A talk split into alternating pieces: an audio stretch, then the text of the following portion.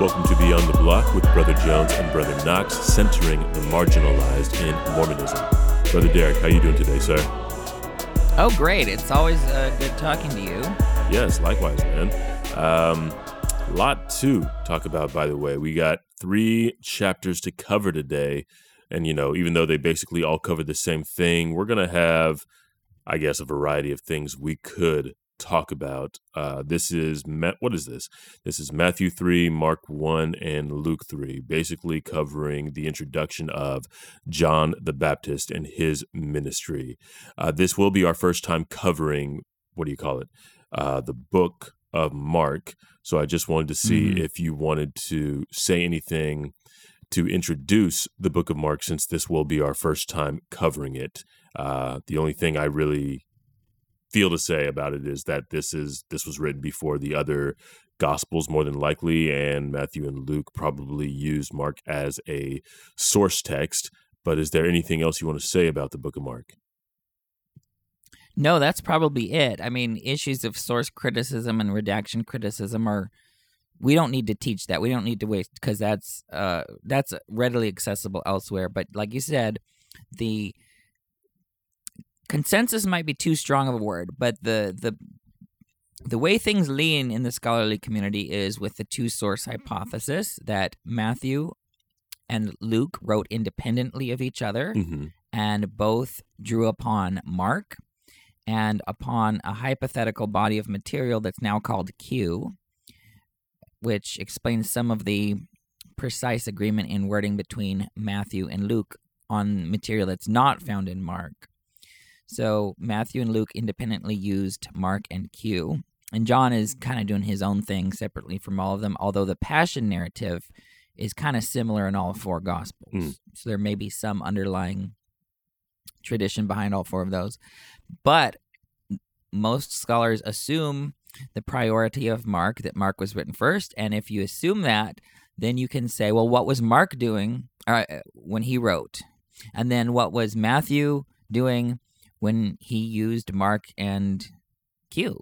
And you can see what his editorial agenda is, what his priorities are, what he's trying to do, and the same thing with Luke. Mm. And you can see how they've modified Mark, or how they didn't modify Mark, can give you a clue as to what's going on, and seeing seeing what I love. I love looking at human fingerprints. I, I'm I'm so glad that we don't actually have a gospel written by Jesus, because ironically, we get more out of someone's testimony of Jesus. We get to see it filtered through their life experience, how the kingdom of God broke into that person's life and, and changed everything, right? Like, I think that's even more powerful, because then we filter it through their experience and we fold in, kind of like a snowball accumulates.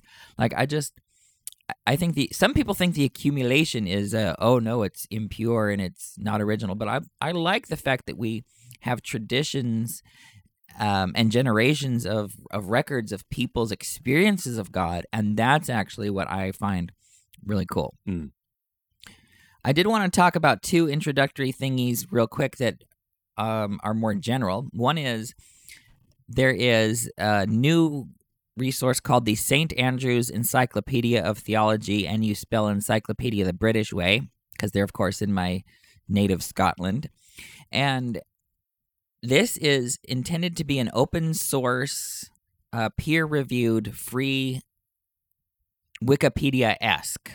It's, it's like, where do we where do people get good good knowledge? And here's one source. It's not finished, but the article on queer theology in the Saint Andrew's Encyclopedia of Theology is really, really good. Like, it is comprehensive and good. I learned I learned from it, and I thought I was familiar with that the field. But anyway, there's uh, it's really good. It's really good. And so I'm sure on issues of Christianity, uh, th- there's. Yeah, it's great. Check out these things for, for initial questions. They're going to be adding things on Islam and Hinduism and Judaism, I think. I, I don't know what their schedule is. But anyway, so I'm excited to see where that project is going. Secondly, I want to point people towards a new resource. There is a genre of books called New Testament Introductions. And basically, in a beginning survey course, which you probably had one of these, they had... um. They have a book that goes through and talks about the each book of the New Testament and the author and the dating and the high, and the perhaps the sources that were used, the historical context, the um, you know whether this whether the book is is, is single or like unified, or is it's a com- compilation of different things. Just basically all of the. It's not really commentary. I mean, there may be some commentary in it, but it's more like name, date, and place of authorship and all this other stuff. And um, kind of themes and outlines. And there is one of these called Toward Decentering the New Testament, colon, a reintroduction by two scholars named Mitzi J. Smith and Jung Suk Kim. And here's what the Amazon description is. Now, I haven't read this. I've looked through it, but I, I'm not responsible for the whole content. But it seems like a really good source for many of our listeners. Here's what it says. Toward Decentering the New Testament is the first introductory text to the New Testament written by an African-American woman biblical scholar and an Asian-American male biblical scholar. Uh, Kim is from Korea. This text privileges the voices, scholarship, and concerns of minoritized non-white peoples and communities. It is written from the perspectives of minoritized voices. The first few chapters cover issues such as biblical interpretation, immigration, Roman slavery, intersectionality, and other topics. Questions raised throughout the text focus readers on relevant contemporary issues and encourage critical reflection and dialogue between student teachers and teacher students. Hmm. Close quote. So I think this is, is, and here's another thing about people ask for like references and recommendations and stuff. And my view as a scholar is that when we recommend stuff, it doesn't mean a wholesale Uh, approval of everything, because scholarly work is you need to read people you disagree with. You need to read people from different perspectives. And so when I tell people to read something, that doesn't mean I'm I'm going to agree with everything or disagree. Right? That's not the point. But I think engaging these voices, and I can't even think of other New Testament introductions that are written by non-white people. Um, I know some women, some white women. But I can't even, right? So this is a very interesting book. I've I've looked through it. I haven't read it, but keep that in mind. That could be a way of jumpstarting your New Testament year this year, especially if you've never encountered any source like that. Mm. The second thing I want to talk about is about record keeping, and it's sort of a follow-up to what I talked about last time about why is Derek able to have grace for the New Testament authors, even though they wrote things around slavery or women or things that get used against L G B T people. Mm-hmm. Um, there's anti-Jewish material in the New Testament. There's like, what do we do with all that stuff? And how am I able to have an option three approach to the New Testament? But what's up with um, modern prophets and apostles? And here's I want to know. I'm doing this in connection with Luke's record keeping, because when you look at Luke three, one through three, he starts out by placing this whole John the Baptist in the context of the Roman Empire. And then Luke finishes chapter three with the genealogy of Jesus, tracing uh, Jesus through his stepfather or adopted father, Joseph, then all the way back through Joseph to Uh, Adam, and then to God. By the way, here's something interesting. The Anglo-Saxon Chronicle. I need to apologize to everyone because I secretly want to be a medievalist. Like, I've always dreamed of being a New Testament scholar, but I'm now being seduced into wanting to be a medievalist. And I don't know why, but there's just something fascinating about the, the medieval world. But in the Anglo-Saxon Chronicle, you have the genealogies of the Anglo-Saxon kings, and you see their kingly line. And in many cases, it goes back to Woden. And I found that so interesting because the Christian authors of the Anglo-Saxon Chronicle probably didn't even believe in Woden literally. Uh, but that's the sources that they were uh, transmitting. Hold up, man. And so my you point is, you literally mean the Allfather, like Odin? Yeah, Odin is the Norse, and Woden is the um, Anglo-Saxon What on god. Earth? Okay. I did not know this. Yeah. But yeah, sorry, yeah, go it's ahead. Just the same. But um, Yeah, so they, they, they, and I think there's this interest, and you can see this in, in Greek heroes. They, the folks in Athens would, oh, I'm descended from, from Hercules or Pericles or, uh, and then ultimately Zeus, of course. But anyway, my point is, just because the front end of a genealogy is historical doesn't mean everything on that back end Uh, is free from legend or mythology mm-hmm. or anything like that. Um, so I think, for me, there's no evidence that Adam literally existed. Uh, I think when you read Genesis one through three, it's clearly a symbol of all humanity, right? Adam, that's what it, hello, that's what it means. Yeah.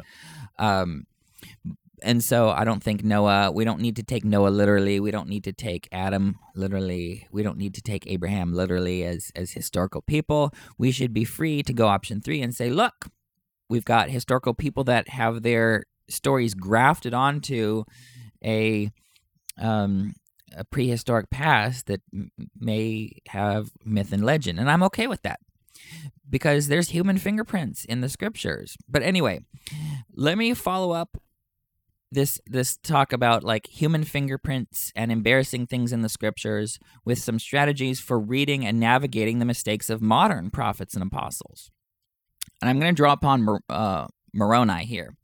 So Moroni says in some editorial material in Ether twelve twenty-five, quote, "When we write, we behold our weakness and stumble because of the placing of our words.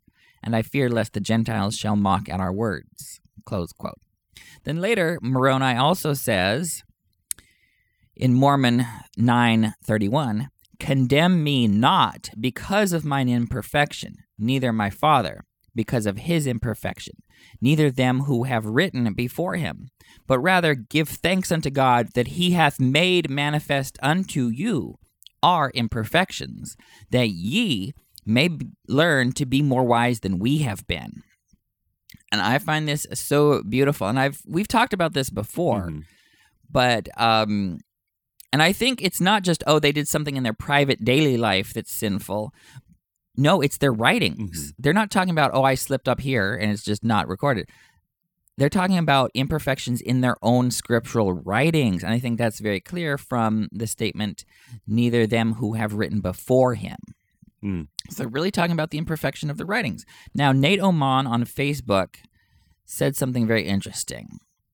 And here I'm just going to quote it in full, uh, or at least this paragraph in full. Quote, "Believers need to find a way of negotiating these passages." Oh, pause. I have to talk. He's, he's talking about, well, what do we do when the scriptures teach stuff that is abhorrent to our values and what we know now and, uh, you know, all the all the issues, right? Mm-hmm. Slavery, genocide, uh, misogyny, racism, any yeah, any of any number of the oh and yeah, there's, we've got a we've got, well anyway. Here's what he's talking about. Nate Oman says believers need to find a way of negotiating these passages without rejecting the authority of Scripture or succumbing to their example and becoming moral monsters. With that in mind, I was struck this morning by the passage in Mormon nine thirty-one, which suggests a providential role for bad scriptural examples, quote, "that ye may learn to be more wise than we have been." It suggests a model of scripture reading that is interactive rather than passive. We are not only to take wisdom from the text, but also bring wisdom to it. Mm. So we can look at Um, you know, the racist passages in the Book of Mormon and say, yeah, we're not going to do that. We're wiser than that. Mm-hmm. And I think we can do the same thing with President Oaks. Back to Oaks. Yep. We may take wisdom from Oaks, but we're also going to bring w- wisdom to Oaks and say, look, um, some of what Oaks says is an example of what not to do mm-hmm. so that we can learn to be more wise than he has been. Mm-hmm. And I think that is a, and that's why I love studying the Bible, because you get a real feel for the limitations of Scripture, the human fingerprints, the biases, like all the mistakes. Like mm-hmm. Mm-hmm. we as Latter-day Saints don't believe in the inerrancy of the Scriptures. Mm-hmm. Anyway, uh, talking about, while we're talking about Luke three, one through three, which I think I just want to read real quick. All right. Um Let's see.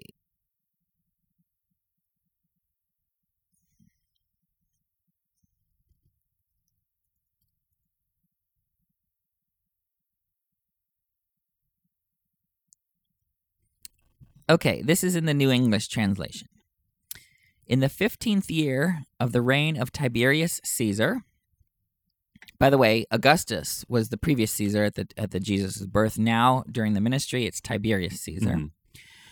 When Pontius Pilate was governor of Judea, and Herod was tetrarch of Galilee, and his brother Philip was tetrarch of the region of Iturea and Trachonitis, and Lysanias was tetrarch of Abilene. By the way, this Herod, tetrarch of Galilee, is not Herod the Great. This is Herod Antipas. Mm-hmm. Just, just they have all these same names. But anyway, during the high priesthood of Annas and Caiaphas, the word of God came to John, the son of Zechariah, in the wilderness. So I love how Luke is situating this in a certain time and a certain place. He, even the year. We know it's in the fifteenth year of the reign of Tiberius mm-hmm. Caesar. So what what am I doing with this? What I want to say is that Roman power was centralized. Mm-hmm. In contrast, New Testament Christianity was not centralized. And when you look at the Hebrew prophets, they just popcorned out of anywhere and nowhere, right? There, um, I mean, there was some cultic temple authority that was centralized, but but there were that wasn't the only um, cultic shrine in in uh, the Hebrew Bible, or that Jews had. So my point is that when we look at the New Testament records, there's no Starbucks. It's not a corporation. It's not a centralized corporation.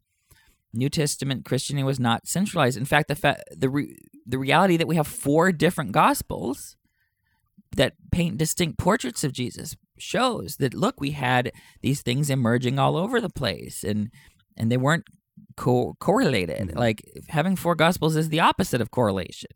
um, New Testament Christianity was a wave of disorganized movements. Um, and Paul, by the way, was part of the disorganization, but also part of the trying to get it organized. Mm-hmm. But New Testament Christianity was a wave of disorganized movements rather than any centralized institution. Like Paul's authority came out of nowhere, he says right. in the beginning of Galatians. Right. John the Baptist came out of nowhere, right? Jesus, in a way, came out of nowhere. Uh, by out of nowhere, I mean without official authority from anyone. Mm-hmm. Uh, in the fourth century, Rome converted to Christianity, but also Christianity converted to Rome. It adopted the Roman ways of of uh, the, the the Roman imperial strategies of colonizing and systematizing and organizing and Uh, all these isings. Anyway, so that's kind of kind of what I wanted to say, because that should enlighten our expectations of the contemporary church, which is a restored New Testament church. We are the restored New Testament church, so that's kind of what we're what we're working with. Hmm. Anyway, I don't know if you had any thoughts about these things, or else I would go on to talk a little bit more about um what. Well, let me just do one more thing about John the Baptist. We see in Matthew three nine. That, uh, or no, Matthew three four, his dress and diet. Mm-hmm. And what's interesting about that is they signal that he's on the margins, that he's an institutional outsider, that he's out in the wilderness, right? And this is um, the camel hair clothing and the eating locusts, locusts and honey. and wild honey. Yeah. yeah.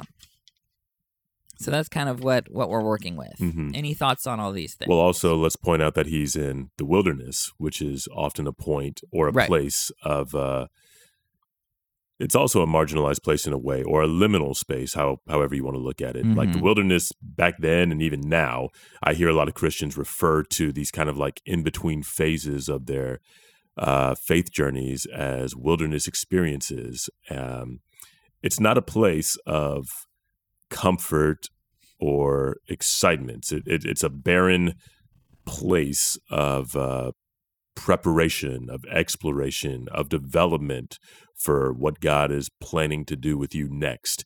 And uh, I find it interesting that a lot of John's, uh, or the primary place of his ministry, you know, is in the wilderness. He's preaching in the wilderness of Judea and calling people to repent in there. He is helping people He's preparing people for what's next in that very symbolic space of uh, the wilderness. He was basically hosting a whole revival in the wilderness that basically said what is coming next, which is who is the Messiah. So, you know, you better get ready. Um, but yeah, just wanted to take a moment to point out that uh, John, in addition to being on the margins, in addition to uh, being the person to point the way Uh, to what's coming next, to Christ, uh, is also preaching from a place that is normally associated with barrenness, with questioning, with figuring out the next step, and with some kind of uh, uh, opportunity for stretching mm-hmm. or development, developing or changing. That's what the wilderness is ultimately. And we're going to see this again with Jesus Christ as well, right? We don't really get to talk about Jesus Christ's wilderness experience uh, in these chap- like in these chapters. It's briefly alluded to in one of the books, but we don't really get to talk about uh, the temptation of Christ in the wilderness in any great length until next week, I think. So I'll just leave that be for now. Right. Yeah, and so Mark is the one that has just a very short, brief naming of the temptation, uh-huh. but it's Matthew and Mark in the next chapters, four in Matthew four and Luke four, mm-hmm. that fills out what Mark just hints at. Right. I'm curious what you have to say about John the Baptist's teachings and being of the lineage of Abraham. Tell me, tell us about yeah, that. Yeah, bro. Um, Again, I love Luke. You know, I love Luke. He's uh, definitely one of my, like, this is definitely one of my face, favorite uh, gospel writers simply because of how he situates things. Um, like when you went to Luke, when you read the beginning of Luke, this was yet another reminder that Luke was situating us at a time of uh, Roman occupation, of Roman imperialism, of Roman oppression. And uh, this is, again, the context in which uh, John the Baptist is speaking. As John is beginning Um, his public ministry in the wilderness, um, he is reminding people and speaking to people in this context of Roman oppression. And, you know, that'll be relevant in just a little bit as we listen to his particular teaching. So let me just go ahead and head down to uh, this whole notion of being children of Abraham. This is in uh, Luke three, and uh, we're getting to Uh, John the Baptist's teaching. So we get that little bit of poetry between verse uh, four and six. Uh, the voice of one crying out in the wilderness. This is quoting the prophet Isaiah. Prepare the way of the Lord, make his path straight. Every valley shall be filled, every mountain and hill shall be made low, and the crooked shall be made straight, and the rough ways made smooth, and all flesh shall see the salvation of God. So what happens next in the midst of this uh, call for repentance, John already can predict what is happening, and he says to the crowds that came out to be baptized by him, you brood of vipers, who warned you to flee from the wrath to come? Bear fruits worthy of repentance. And then anticipating possible objections, he says in verse eight, do not begin to say to yourselves, we have Abraham as our ancestor, for I tell you, God is able from these stones to raise up children to Abraham.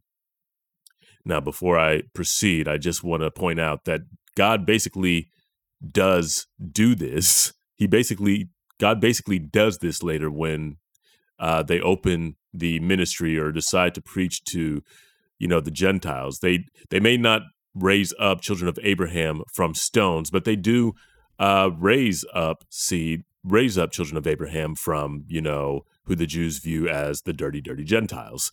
So now we are getting to this point where John is already prophesying, not just for, for his day necessarily, but also to a future day where God will literally bring up children of Abraham through uh, the Gentiles, through people who are not of the mm-hmm. seed of Abraham. And uh, I'll explain how exactly he does this. Now, we've briefly mentioned the significance of this passage before, though I don't really remember the context. I'm sure there would have been ample opportunity to bring it up. But I wanted to highlight John's two warnings here because it's relevant to us, and I think most of our listeners would catch it anyway, but I want to name it and see if uh, you, Derek, care to riff on it at all. But John is exhorting the people to repentance, telling them to bear fruits worthy of repentance, which in other words means demonstrate your professed faith in God by doing righteousness. That's what he's exhorting them to do. And then there's a second warning, to not assume safety due to being descendants of Abraham. John might feel especially a way about this because God, I mean, for one thing, God did actually execute judgment on the people of Israel before, and two, they were currently under foreign rule, and that was an indication that the nation had forsaken God in the past. Basically, John's like, y'all ain't special. Y'all may be Abraham's children, but that's not sufficient. Y'all got to do the work, and the way it looks, y'all ain't doing it. That's basically what he's saying. And in the church, I believe a similar warning is merited. And I say that because I don't feel a ton of urgency among the saints where repentance is concerned or demonstrating professed faith in God is concerned, uh, at least not through the ways prescribed uh, by Christ himself. Sometimes it feels like people take a little too much comfort in simply being a card-carrying member of the church. They mm-hmm. check the boxes of respectability, things like getting baptized, serving missions, being endowed, getting married, et cetera. Not that these things aren't good or important. Mm-hmm. I, I think most members would acknowledge that these are good things, but all these things mean something, the same way being an Israelite means something, the same way being a child of Abraham means something. Being God's covenant people means something. Now, being God's covenant people, God's mm-hmm. chosen people, that that that that means God expects things of us and will hold us accountable to those things. We talk a lot about how much God loves being held accountable. Well, God also loves to hold us accountable. God is looking for and expects righteousness from us as God's chosen people, as people who have taken on the baptismal covenant, the temple covenant, the marriage covenant. Paul also seems to validate this line of thinking when he talks about being the children of Abraham having more to do with how we live than it does with our D N A.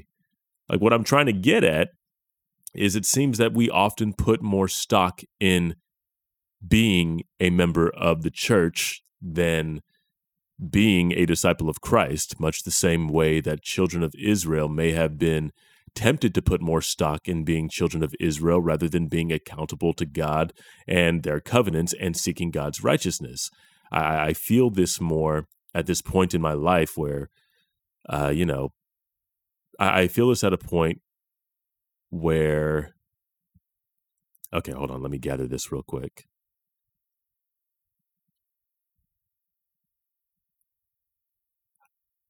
I feel this more where people at church know what I do and what I'm doing at school, and when opportunity comes to talk about certain things, problems may arise when I deviate from quote-unquote cultural norms for the sake of trying to follow Christ. Uh, for example, just a couple weeks ago, I got in a pretty heated discussion with an acquaintance at church over the law of chastity because I stated that I believe the way we teach it has no solid theological foundation in Scripture or canonized revelation. Now, this isn't to say that there ought not be a sexual ethic we teach, but I said, I think we're missing the mark significantly when our sexual ethic is little more than a cultural identifier that says just don't have sex before marriage. Like, a better example might be our commitment to queerphobia, or our being apolitical, or to policing the way women dress or the way men groom themselves. You know, we're far more committed to these things than we are to saying Black Lives Matter, which is something that I know Jesus would say and often and often say in this day and age. Yet I've seen members respond with apathy, uh, with ignorance, and with hostility to the phrase. I've seen members so narrow-minded that they proudly declare that people who don't accept the queerphobic parts of the Family Proclamation are apostates. I, I think I've had my membership— Wait, wait, wait, well, hold on. Yeah. So you're telling me that there's there's white members in Harlem— mm-hmm. —that don't say Black Lives Matter? I memean, I'm sure there are. I don't know specifically. I mean, I know— okay. —some. Okay. Specifically, who don't? Because okay, I didn't know if you were like talking about something in your local ward or no. I'm talking. I'm what? talking about members of the church generally. I've had very oh, few okay. unpleasant okay. run-ins with people like actually in my ward. I love Harlem Ward, but like I, I, I don't. Mo- most of what I'm talking about now does not come from there. Uh, but anyway, I, I mm-hmm. think okay. I've had my membership question a lot in the last three months, more in the last three months than I have in the last decade, simply because I deviate from cultural norms in an effort to follow Christ. And I feel like I defend those deviations well, um, but it still doesn't always mm-hmm. seem good enough. Like, I do that in an effort to follow Christ and focus more on justice. Like, someone on the internet actually called me Korahor last week, and while it did make me feel better about myself a little bit, it felt profoundly sad that merely disagreeing with just one teaching made me an antichrist to her. That, that's how much of a hold, or better put, a priority, mm-hmm. community identity is to us rather than Christian discipleship, and that worries me. Uh, but to bring it back, I, I worry a yeah. lot, especially now that we stress about the wrong things and that we're not focused on the right things, the best things as a church. And that's going to cost us. I mean, it's costing us now, if I'm being honest. I mean, we've talked about this before, too. It's costing us credibility in a more uh, justice-oriented world. It's costing us members, and too often our best members. And subsequently, it's costing us opportunities for growth that we desperately need in an ever-changing and seemingly more apocalyptic world that we are supposed to light. Like, how are we going to light the world if our focus isn't on the Son of God? Like, yeah. and, and, and further, and to further reinforce that John was talking about justice and righteous living when he talked about what it meant to be children of Abraham. And by the way, justice and righteousness, mishpat and tzedakah, these are the most commonly repeated concepts in the Hebrew Bible. John goes on to answer the question of what shall we do to these folks in verses eleven through fourteen. Let's look at that. This is the N R S V that I'm reading from, by the way. Um, Whoever has two coats must share with anyone who has none, and whoever has food must do likewise. And then to the tax collectors, he said in verse thirteen, collect no more than the amount prescribed to you. And to the soldiers, he said, do not extort money from anyone by threats or false accusation, and be satisfied with your wages. Close quote.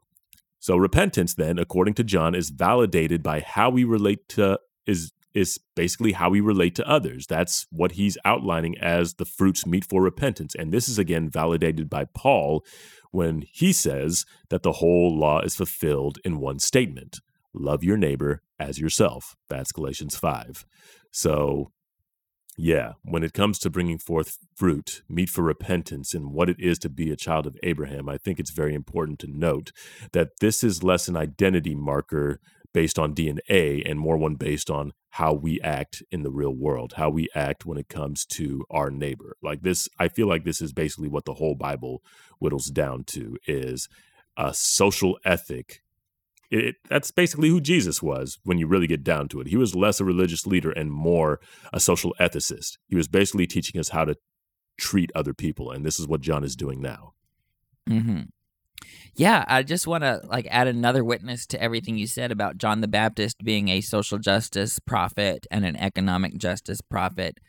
Um, I want to make sure that people don't misinterpret John's teaching about be content with your wages in a modern Western economy with inflation and um, and those type of things. Right? He's not speaking to issues in our kind of economy where there is a a negotiation over wages, and and he's not telling us, oh, you can't ask for better wages. That's not what he's saying. The contrast that John is addressing is not, oh, well, the soldiers are are dissatisfied, so they're just going to ask their employer for more for more money. No, that's not the contrast. The contrast is they're not satisfied, so they're going to go rob others and extort others. See, that's the problem. Mm-hmm.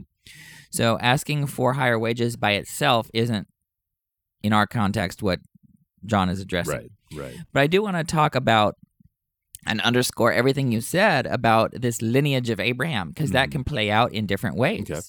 That can play out literally um, in terms of racism and ethnic pride and people saying, well, I'm so glad that I'm European or whatever it is. And people literally boasting in their lineage. It can also talk about biological families, like I'm so glad that I'm, you know, born to my parents, and it's, you know, this whole biological supremacy, right? Yeah. Or it could see also be spiritual. Yeah. It could also be spiritual. Like I see people like I'm boasting that my line of authority comes from from Joseph Smith and Brigham. Like, you know, Jesus never boasted in his line of authority. He was the authority, right? And I think so often authority comes out of nowhere. Mm-hmm. Like Melchizedek came out of nowhere. He, not uh, not a son, uh, not a descendant of Levi, because Levi didn't exist yet, but not even Jewish, not even had no lineage, no father, no mother, as as uh, the author of Hebrews says. And if you look at Paul's authority, came out of nowhere. Mm-hmm. He says, right, I didn't get it from any man. Mm-hmm. Um, just God hit me on the road to Damascus, and that's my authority. Mm-hmm. Um, Jesus's authority came out of nowhere. John the Baptist's authority came out of nowhere. Joseph Smith's authority came out of nowhere. He says, look, God showed up to me, right? Alma's authority in the Book of Mormon came out of nowhere. It just comes out of nowhere. I mean, like, this boasting in authority can end up quickly becoming domineering and abusive and shutting down a vibrant, healthy Christian community where love and grace and mutuality are emphasized. I want to talk a little bit about this um, uh, how how Matthew three verse nine decenters, uh, like you said, the biological family. Matthew three right? nine. Yeah, it, you quoted it in, in, in the Luke version, but yeah, yeah, Abraham is our father. Like, that is literally what, what straight people say. Like, oh, we've got the the proper family, right? You know, God can can raise up children from, from stones. So how dare you say that heterosexual sex is the only way to have children? Like, mm-hmm. this makes no sense to me. Yeah. Like, no sense. Like, it decenters uh, heterosexual sex, it decenters lineage, it decenters the the biological nuclear family. Like, we need to, like, let God be God and not worry about, um, you know, family is kind of one of these funny words, mm-hmm. right? I think if you look at, I was reading the church handbook, and it talks about how God's plan is to seal us all in families, plural. I'm like, why not just use the word family? We're all one family. Mm-hmm. We're all literally, biologically related. Like, we're all descended from a common ancestor. Whether you take the the Adam and Eve literally, or whether you take the evolutionary facts of the world literally, we're all descended from the same people. Like, we're all one family. Um, and we're all one family with, with all the animals, too. But anyway, and, and the plants. But my point is, what is my point? Um, John the Baptist really decenters the biological family yeah. here and says, you know, wake up. Like, stop bragging about who you're descended from or your family connection. You need to just realize, well, God could bring authority out of nowhere. Mm-hmm. God could bring children out of nowhere. Mm-hmm. God could bring whatever out of nowhere. Mm-hmm. So, um, but speaking, and people are going to say, well, Derek, you're anti-family. I'm like, no, I'm pro-family. I'm just expanding the definition of family, just like Jesus expanded the definition of neighbor mm-hmm. for some people. And he expanded the definition uh, of family as well. Yeah. Yeah. He, um, and we'll get to that later in. About to uh, say, not these chapters, but I'm sure we're going to yes, talk a lot yeah. about this when we get to the apostles. Yeah, in, in Mark yeah. three with, with who is my, who's, who is my, uh, mother and Ooh, sister and brothers. That was cold-blooded, Jesus. But, that was cold-blooded. I can't wait till we get to that story, honestly. That's one of my favorite Jesus yeah. stories in the Bible. But here's, I don't know what people think we're doing. Like, I'm not trying to get rid of families. I just want to put a quick footnote to what Plato said in uh, in the Republic. So here's Plato's view. He says, you know what, this, you know, inheritance of goodwill and connection and property and money and advantage is a problem. So we're going to make everything just by no one knows who their kids are. Hmm. No one knows who their kids are. So basically what happened is um, you wouldn't have like husbands and wives. You would have men and women. I think they would get randomly or somehow they would get ass- assigned and they would mate with each other. And as soon as the woman gave birth, they took the baby away. And so Uh, oh, and, and also the women mated with multiple men, so they didn't even know who the father of the baby was. Mm-hmm. And then they uh, then they t- take the baby away, and they raise the babies in common, right? So no one knows who their father is. No one knows who their kids are. No one knows any of that. So you're going to treat everyone equally because we're all equal. And I think Plato, in the end, is making a point about the constitution of the soul and how in your soul everything needs to be on the same page, or else you'll you'll be a corrupt, unjust person. I don't think it's it's not clear that he's taking this as like, oh, actually, you should implement this literally politically. Like, I don't know if that's, that's what he really meant.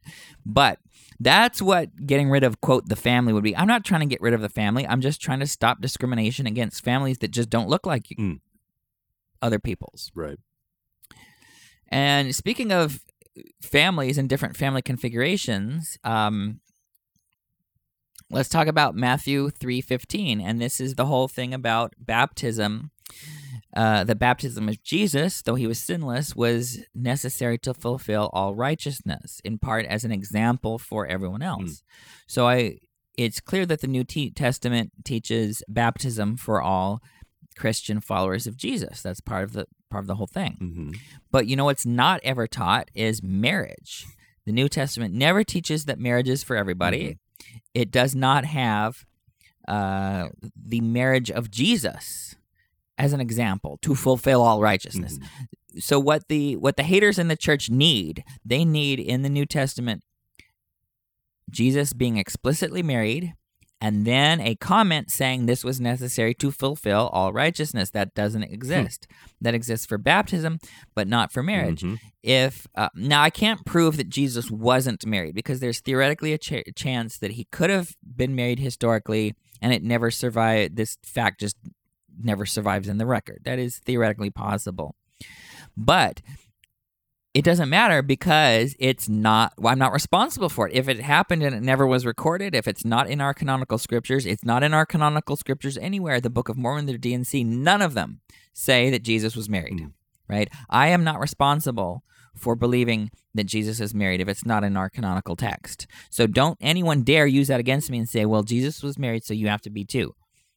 Like that's that's literally the opposite of what Matthew three fifteen is teaching here, that Jesus was baptized as an example to fulfill all righteousness, and now we're all, we all know about that, and we're all accountable to that example. Mm-hmm. But it's likely, in my view, that Jesus actually was historically single, or at least um, that's what the indications from First Corinthians nine uh, is probably our best uh, evidence for that, because Paul knew... Uh, didn't know Jesus directly, but knew um, Jesus' family, knew some of the inner early circle of the disciples. And in his argument in First Corinthians nine, Paul says, well, look, don't I have the right to marry a believing wife if I want to, just like Peter did and just like some of these apostles did? And almost certainly, if Paul knew or had any evidence that Jesus was married, he would have put Jesus there too as the prime example. Mm-hmm. But because Paul, and this is an argument from silence, yes, but it tips to me the balance in favor of the fact that Paul had no evidence that Jesus was married, and it's likely that he would have if he knew Jesus' family and the close disciples. So my point is that John the Baptist was single. Jesus was single. Melchizedek apparently was single, because he, he, the whole point is he has no family in uh, in Hebrews. The brother of Jared was likely single, because we don't have any no uh, naming of wife or offspring or husband. Maybe he was gay. I don't know. But um, Anna the prophet was a widow long after she could have remarried. I mean, there's a place for single prophets in the church, mm-hmm. and, and male and female. Mm-hmm. Prophets. I mean, Philip's four virgin daughters, by definition, were single and uh, were prophetesses. They prophesied. Like, where's where's the single prophets? Um, and prophets come in from the margins. And so, like, we can see this example deconstructing people's assumptions about, oh, you got to get married or else you can't see grandma again. I, that that's abusive and manipulative. Yeah. That's not even what our doctrine is. Mm-hmm. We've got a really... Uh, primary-esque, simplified version of our doctrine that gets distorted. Even when you, re- I've said this before, even when you read D and C one thirty-two, it's not nothing about, quote, being together. Mm-hmm. Sealing is nothing about seeing each other again. That is, those words do not appear in D and C one thirty-two. There are different promises associated with sealing, and it's not about, quote, being together as a family, or, quote, seeing one another again, or, quote, being together. That is not what it is. This is like a Disney-fied missionary uh, presentation of what our, what, and, and D and C one thirty-two has problems anyway, and I'm not going to get into that.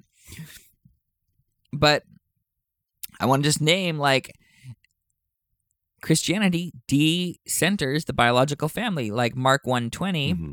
uh, says, immediately Jesus called them, that is, James and John, the sons of Zebedee, and they left their father Zebedee in the boat with the hired man and followed him. Well. Just right there on the spot, left their fa- left their biological father, right? Which is something that queer queer people have to do. Sometimes we have to leave our biological families mm-hmm. in order to be true to our own um, identity. Mm-hmm. So, yeah, there's just so many amazing things I want to talk about here. Um, Matthew three eleven has something very interesting. Uh, it says, I baptize you with water for repentance. And this is before the baptism. We haven't gotten to the baptism of Jesus yet. But the one coming after me is more powerful than I am. I am not worthy to carry his sandals. He will baptize you with the Holy Spirit and fire. Notice John the Baptist, who's a true prophet, notice his humility, mm-hmm. his centering of Jesus, pointing, the one coming after me. It's all about Jesus. It's not about um, more powerful than I am. I am not worthy to carry his sandals, mm-hmm. right? John is not inflating his authority. He is very much... Um, qualifying that and and decentering himself. And this is something that I'm expecting of modern prophets and apostles today. Mm-hmm. Um, it's if it's what I would do if I were in their in their shoes. Mm-hmm. Um, but anyway, so I want to just talk about that because we talked about sort of this um, outside world situation. What's going on with the outside world mm-hmm. and uh, our missionary work and. There is accountability towards outsiders because most Latter-day Saints somehow get this idea that, oh, um, we can do whatever we want and, and we don't have to explain it to the outside world and it's the world and we don't owe them anything. And there's a sense in which that's not true in the New Testament uh, record. First Timothy three seven says, and he, this is the bishop, because uh, the author of First Timothy is, is naming the qualifications of bishop, and he must be well thought of by those outside the faith, so that he may not fall into disgrace and be caught by the devil's trap. And then Titus two, seven and eight, also about um, a similar situation, the qualifications for church leaders. In your ter- in your teaching, show integrity, dignity, and a sound message that cannot be criticized so that any opponent will be at a loss because he has nothing evil to say about us. So we've got these texts that say, look, if you're so bad that others realize you're awful, that looks bad, right? It doesn't, you need to have dignity and respect with outsiders. So if we're, if the rest of the world is improving on racism and we aren't, well, that doesn't look good. Mm. And it's I mean, we can't ever say, oh, well, we're just, we're, we're we're the true church, so we don't have to do what the world does. No, we got to be better than the world on these issues. And I love the fact that these leaders are accountable towards insiders and towards outsiders. Another good example of accountability towards outsiders is in D and C seventy-one, verse seven. It says, wherefore, confound your enemies, call upon them to meet you both in public and in private. And inasmuch as ye are faithful, their shame shall be made manifest. Wherefore, let them bring forth their strong reasons against the Lord. It says very clearly, public accountability. Have hard questions given to you as church leaders in public and in private. Like, let them, let them bring their complaints. I don't like this idea that our church leaders are enculturated and groomed to tell us, well, don't complain. Hmm. You know, you can't do that. Like, we're in charge, you know, all this other stuff. Mm-hmm. And I, here's my problem is I'm not, I, I, I've been thinking about this very deeply for hours and hours over the past weeks. I'm not actually blaming the church leaders as much as I am the culture that created them. Mm-hmm.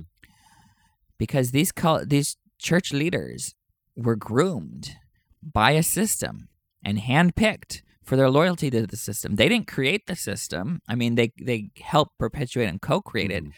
but none of them uh, sought power. Uh, none of them asked to be, as far as I know, a prophet or an apostle. They were picked. They were called. And that doesn't excuse their choices, but what I'm saying is this isn't, they are products of the system as much as they are creators of the system. Mm-hmm. And what does that mean? Our culture People say I treat the, the church leaders bad. I'm actually on their side. I sustain them. I want them to be stronger. I want them to be better. I want them to be healthier. I want them to be less vulnerable to criticism by being better. I think it's our culture that idolizes them, that sets them up for unrealistic expectations, that treats them like royalty and celebrities. And insulates them from criticism. That is the worst thing. That is mistreating them. That is that is abusing them, actually. I think the fact that we don't let them retire is abuse. Like, like certain after after someone is is too old and they don't want or can't uh, function the way that they need to to lead the church, we should let them grac- graciously retire. The fact that we propped up President Monson for like two years after he was able to do the job and, and just kind of pretended we had a prophet, mm-hmm. like that's abuse. He should have just been home with his grandkids. Like this isn't, that's, that's, it's abuse for the sake of this this cultural expectation that people put on the church leaders. And I'm like, I'm going to defend these church leaders.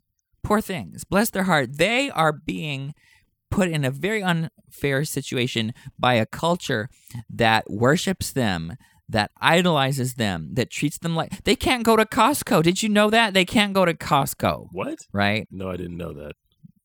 Because everyone's going to harass them and everyone's going to ask for their signature and uh, they can't go to Walmart. They can't go shopping. They can't go to restaurants without being annoyed by everyone and and paparazzi. Uh, uh, right? You know what I'm saying? Mm-hmm. I mean, I'm not saying co- they can't go in Costco, but they aren't free. They can't live a normal life. They can't go do what they want. They can. And some people say, well, maybe that's part of the... Um, the sacrifice you make when you're a prophet is you don't get to do what you want. But this is this is on another level. This is not way worse, right? Other church leaders don't get this rock star effect. Mm-hmm. And the part of what we do is we put them on a pedestal. As the feminists have taught us, a pedestal is a prison. Mm-hmm. Like we don't give them wiggle room. I mean, not you and me, but our culture is cruel to them by not letting them retire, not letting them admit they're wrong, not letting them apologize. We as a people don't let them say that they're wrong because we are so insecure that that we just can't handle it if they went out and say, you know what, we were wrong about that. Mm-hmm. Like that's why we haven't gotten an apology for the dispossession of, of black folk in this church is because the people... We'll lose. Well, it, I, I don't know, and, and and it's just we don't let them express vulnerability. We don't let them disagree with one another publicly. We don't let them. We are abusing the church leaders by not letting them do what Moroni did and said, you know what, I've got weaknesses. Be wiser than I am. We don't let them be Moroni. We don't let them be John the Baptist. We just put them in this this this box of royalty and celebrity. And don't let them, yeah, I don't I don't know why they don't feel free to apologize. I think they really would love to. They really would love to apologize, but we don't let them. Um, we don't let them retire. And of course, my my proof text for saying that they can re- retire is Mosiah four twenty-seven, that, and see that all these things are done in wisdom and in order. For it is not requisite that a man should run faster than he has strength. If someone doesn't have strength to... They should they should they should have emeritus status. Like our church would be so much healthier, so f- function so much better. We'd have anyway. So yeah, these church these poor church leaders, they didn't choose this, and we've done this to them by putting them in this in this awful awful box that that is is like a straitjacket, right? Um, like. I, they they feel trapped. They can't admit they're wrong. They can't change very we- I wish that we they could. I think there's a lot of stuff that they would change, but they have to find these. Um, they have to find really creative and strategic ways of making change and making it not seem like a change. You know that old light bulb joke, right? Like how many Mormons does it take to change a light bulb? Oh gosh. Um. No, I don't think I know this joke, but I think I know where it's going. Something about want to uh, change it and then everybody else to say it was always screwed in or something like that. Yeah, okay. I think so. Like one person to change it and then everyone else to say, oh, that wasn't really a change, oh. right? But ironically, we're built on change. Like the revelation is unfolding line upon line. I wish they would get up there and say, you know what? we used to think women shouldn't be uh, priesthood holders, but that was the line we were on, and now we know better, and we're on a different line, and we learned line upon line, and we're sorry for the damage that this has caused, mm-hmm. right? Th- if they wanted to do that, our culture doesn't let them do that, mm. right? It has extremely unrealistic expectations, and unrealistic expectations lead to uh, crises of expectations when they're not met, because these impossible, unrealistic expectations, they're going to be dashed. And that's why we have all these people leaving the church. Um, there's many reasons people leave the church, but but that's kind of, well, I'm rambling way off the topic of what I wanted to talk about. Um, it's all good. Like where that. Are we on time? Oh, dear. This is a problem. Oh, gosh. We got like five um, minutes, if, if not, if less, if not less.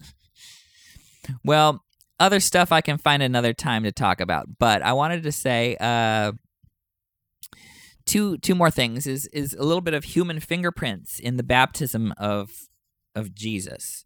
So there's some interesting things, and if you have a synopsis uh, out there that has it all in parallel columns, it makes it much much easier to do to do these things. So what's interesting about Luke is he changes his mark and source in a very interesting way. So Luke, uh, so Mark in has the the imprisonment of John the Baptist later in Mark six after the baptism, and and Matthew has it in Ma- Matthew fourteen also after the baptism of Jesus. So what happens is M- Luke takes the mark and source for the imprisonment of John and ooches it up frontward and puts it in front of the baptism of Jesus, which creates a problem, because if you lock up Jesus, if you lock up John before the baptism of Jesus, then Jesus isn't, then John's not there to baptize Jesus. So Luke actually kind of disguises that suture in a very interesting way. So Mark one nine says, "In those days, Jesus came from Nazareth of Galilee and was baptized by John in the Jordan." Now, what Luke three does is he has moved the imprisonment of John to just right before this verse and then deletes John and doesn't even say who baptized Jesus, but just uses the passive voice. This is Luke three twenty-one. "And now when all the people were baptized, and when Jesus also had been baptized and was praying, the heaven was opened." Like, so that's very interesting that putting in the passive voice and deleting John as the one who baptized uh, Jesus is how Luke puts it all together. And I think that's cool. I mean, they have every right to do this uh, for whatever their, their purposes were. Mm-hmm. And another way that we've got um, some some human fingerprints in the text is with the the actual wording of the baptism, or uh, the um, the actual wording of the voice from heaven. So here's what happens in Mark, which is probably first. It looks like the voice was heaven. The voice from heaven is a personal witness to Jesus himself, because one ten in Mark says, "And when he came up out of the water," that is uh, Jesus, "immediately he, Jesus, saw the heavens opened and the Spirit descending upon him like a dove, and a voice came from heaven, 'Thou art my beloved Son. With thee I'm well pleased.'" I'm in the R S V because that's what this synopsis is. Mm-hmm. And Luke contain, keeps the same, "You are my beloved Son," but just says a voice came from heaven. So now maybe it's other people witnessed the voice from heaven. So other people heard the voice saying to Jesus, "You are my beloved Son." But Matthew completely changes the voice from heaven to say, "This is my beloved Son, with whom I am well pleased." Instead of "in you I'm well pleased," it's now "with whom I am well pleased." And so everyone hears this voice from heaven. And I think that is so interesting how they remember, they uh, record these these things in a way that uh, gets to their personal uh, emphases. Like maybe Mark is focusing on the interior, the personal witness to Jesus himself that he's beloved. And then Matthew is focusing on how this testifies to everyone else. This is third person, my beloved Son. And I want to talk about this in terms of coming out, because in many ways, Jesus' baptism was a coming out. It was coming out into his identity. It was a public witness of who he really was and what he was, he was about. And in addition to, in, to this coming out, you have a divine approval. right? The parental approval of the coming out one, right? I love you, right? This is a model for coming out. Mm-hmm. When your kids come out and do what do what heaven, do what the voice from heaven did and say, uh, "You're my beloved child. With you, I'm well pleased." Um, I had some things to say about monsters, uh, but that's kind of way off topic. We can talk about that another time. Uh, monsters in the medieval world, and I've got some exciting things for everyone there. All right. Monsters in the med- medieval world, then. Looking forward to it. Okay. Yeah.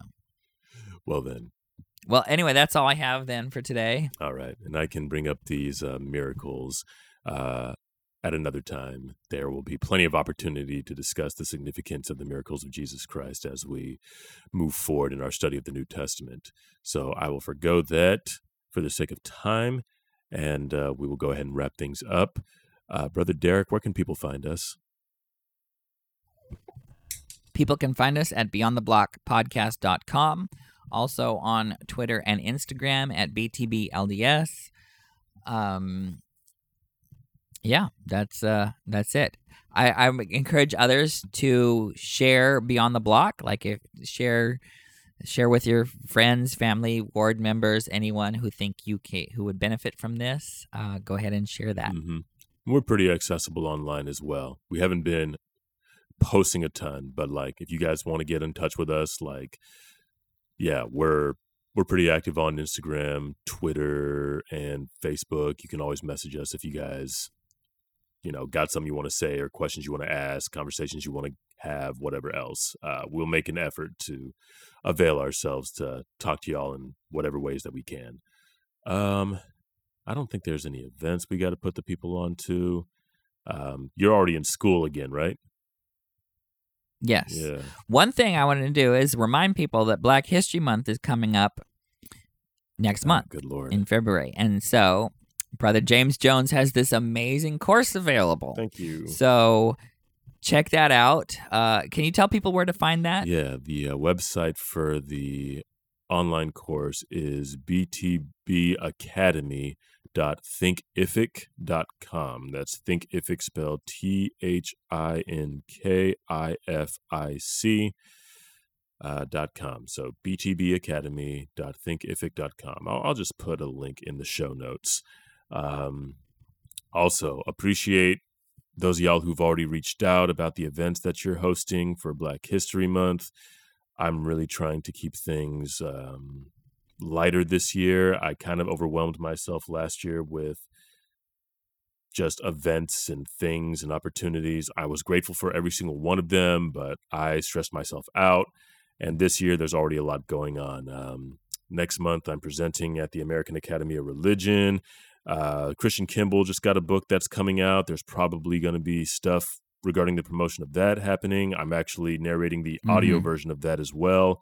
Uh, this is also, wow. Yeah, that's exciting. So I apologize in advance that y'all got to listen to me narrate Susan Hinckley's story in my voice. Like, there, I'm sure there's going to be moments where I'm narrating female voices where it just does not sound right, but y'all get what y'all get. So, but Christian Kimball's book yeah. is really good. I definitely would encourage you guys to go out and get it. It, it was literally, I feel like, made for our fan base, I guess, just people who live on the inside of the edge, people on the margins of mm-hmm. their faith. Um, there's more information on it on his site or uh, by Common Consent Press's uh, page. I think Dialogue has also posted about it because uh, Christian Kimball is on the board uh, for Dialogue, but um, just be on the lookout for that. I think I'll just go ahead and post a link to that as well if I can find it in the uh, show notes.